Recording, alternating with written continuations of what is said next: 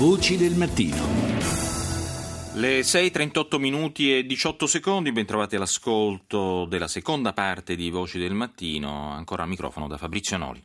E parliamo subito di alimentazione. Un cittadino europeo infatti consuma in media 61 kg di soia ogni anno, nella maggior parte dei casi senza saperlo. Lo evidenzia un nuovo rapporto del WWF. Rita Pedizzi ne ha parlato con Eva Alessi, responsabile sostenibilità del WWF soia non li consumiamo nel piatto, ma sono nascosti nei mangimi che vengono utilizzati nell'allevamento di tutti quegli animali che compongono in realtà la nostra dieta, anche incluso il pesce e i derivati dei latte e latticini. La quantità maggiore di soia è contenuta per esempio nel pollo, seguiti dalle uova, dai tranci di salmone, dal maiale, dagli hamburger e dal formaggio. Si tratta ovviamente di soia nascosta che viene data a questi animali e questi animali poi vengono utilizzati appunto per la nostra alimentazione. Il consumatore non è consapevole parte dei consumatori non ha idea di quanta soia in realtà sia contenuta nella carne, nei latticini nelle uova e nei pesci che consumiamo ogni giorno perché non ci è evidente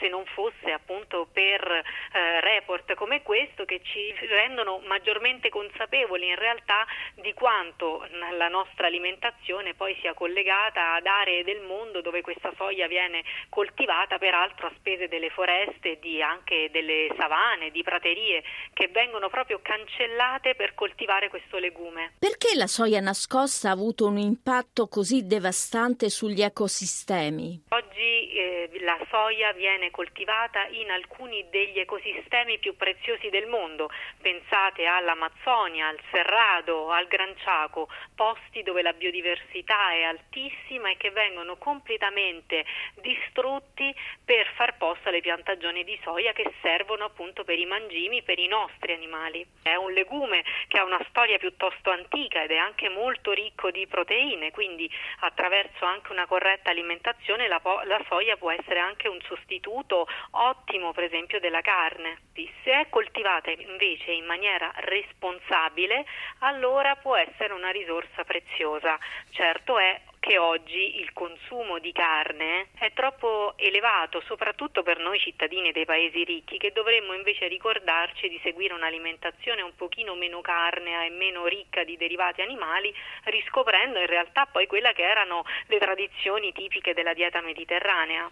Come si può coltivare in maniera responsabile? Esistono proprio dei tavoli internazionali intorno ai quali si siedono tantissimi attori di quella che è la filiera della soia che va dal campo al piatto di casa e eh, attraverso tante azioni responsabili che riguardano in primis l'utilizzo di terreni che non siano quelli di ecosistemi preziosi. Queste strategie possono eh, far sì che la soia sia una coltura maggiormente sostenibile. Non dobbiamo smettere di mangiarla, ma dobbiamo smettere di, col- di coltivarla in maniera irresponsabile. La soia oggi si è espansa, come dicevamo, a spese delle foreste, delle savane e delle praterie del mondo.